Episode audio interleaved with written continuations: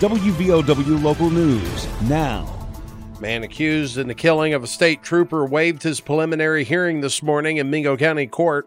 I'm Aaron Stone. The case now moves to the Mingo County Grand Jury. 29 year old Timothy Kennedy charged last Friday after the shooting death of State Police Sergeant Corey Maynard. Kennedy has been in jail ever since without bail.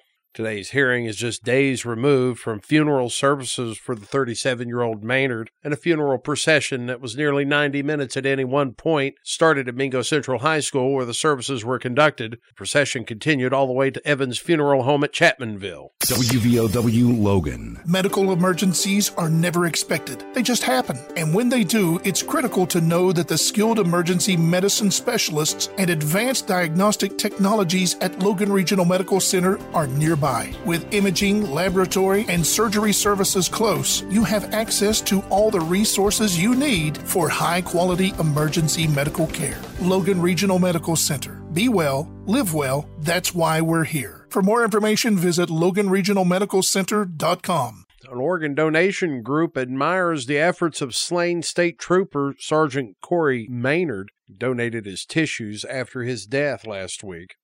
24 hours after he was shot and killed in the line of duty a week ago, Maynard's body was taken to a tissue donation facility. The Center for Organ Recovery and Education, West Virginia Outreach Coordinator Cheryl King, said Maynard lives on through such a bequest. All people who are donors are heroes. Said Maynard's donation was one of the more rare contributions, tissue donation. It's less known than organ donation, but just as impactful having the ability to improve the lives of up to 75 people. Transplantable tissues include bones, ligaments, heart valves, veins, nerves. King said tissue transplants mainly improve the quality of someone's life as they replace worn out tissue that was prohibiting that person from working properly. However, organ donation typically deals with life saving matters. Organ and tissue donation both greatly in need.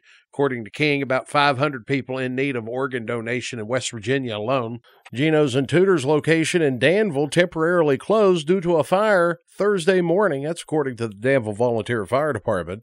I'm Aaron Stone. Spokesperson said the call came in around midnight Wednesday night, Thursday morning, and the exterior brick facade of the restaurant had to be removed in order to get to the fire behind the fryers. Crews from Danville, Madison, Spruce River, and Morrisvale they all responded, said it took about 1,500 gallons of water to put out the blaze.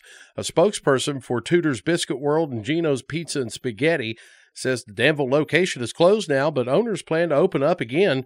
The goal is to do the necessary repairs, and open within a week. A run for the border in Kanawha County ended up with a vehicle crashing through a fast food restaurant. Driver allegedly hit the wrong pedal that propelled the vehicle to crash into a Elkview Taco Bell restaurant. Happened Thursday around lunchtime. No one was in the dining room at the time and no injuries reported. The drive-through was still open as of yesterday evening. The Kanawha County teen going to jail for 11 years in connection with a 2021 shooting death of a Capital High School freshman. On Thursday, 16 year old Christian Caller was sentenced to the maximum time in Kanawha County Circuit Court, charges of involuntary manslaughter and wanton endangerment. This is all for the shooting death of Danja Miller in August of 2021. Kanawha County Circuit Judge Mary Claire Akers said although Caller is a teenager who made a bad decision, he should pay the price. If you're going to behave as an adult, then you have to face adult consequences. Prosecution said Caller was carelessly handling a gun in the woods near Miller, and then a second time in her bedroom, the second shot ultimately killed Miller. Judge said she'll reconsider Caller's case when he turns 18 next summer.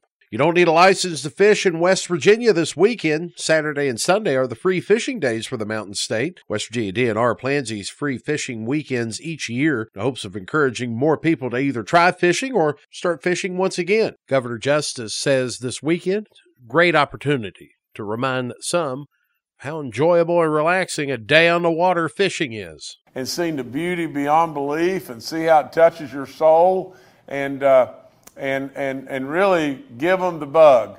Give them the bug that, that catches them and, uh, and, and, or that they catch rather, and then, and then from that, you know, go on an entire lifetime of enjoying fishing, especially in this great state. So this weekend, licensing for fishing waived in the state of West Virginia.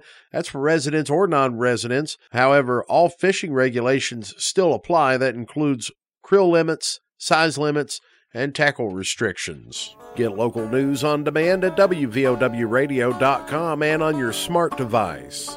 This is WVOW Logan. Bet you're going fishing all of the time. Baby going fishing too. Bet your life, your sweet wife will catch more fish than you. Many fish bites if you got good bait. Uh, here's a little tip that I would like to. Here's the Coalfields forecast from the Storm Tracker 13 Weather Center. I'm Storm Tracker 13 Chief Meteorologist Spencer Atkins. Yes, we're looking at those temperatures running in the mid 70s, possibly uh, back around 75 to 78 on the high end of the scale. 50 overnight. Saturday, about 80, 82. It's a beautiful looking day. Sunday, the day's looking great, about 83 or so, 84. Then the chance of rain really jumps especially late Sunday night, and we have showers planned for Monday. I'm 13 News Chief Meteorologist Spencer Atkins. Listen throughout the day or click on tristateupdate.com for more weather information from the Storm Tracker 13 Weather Center.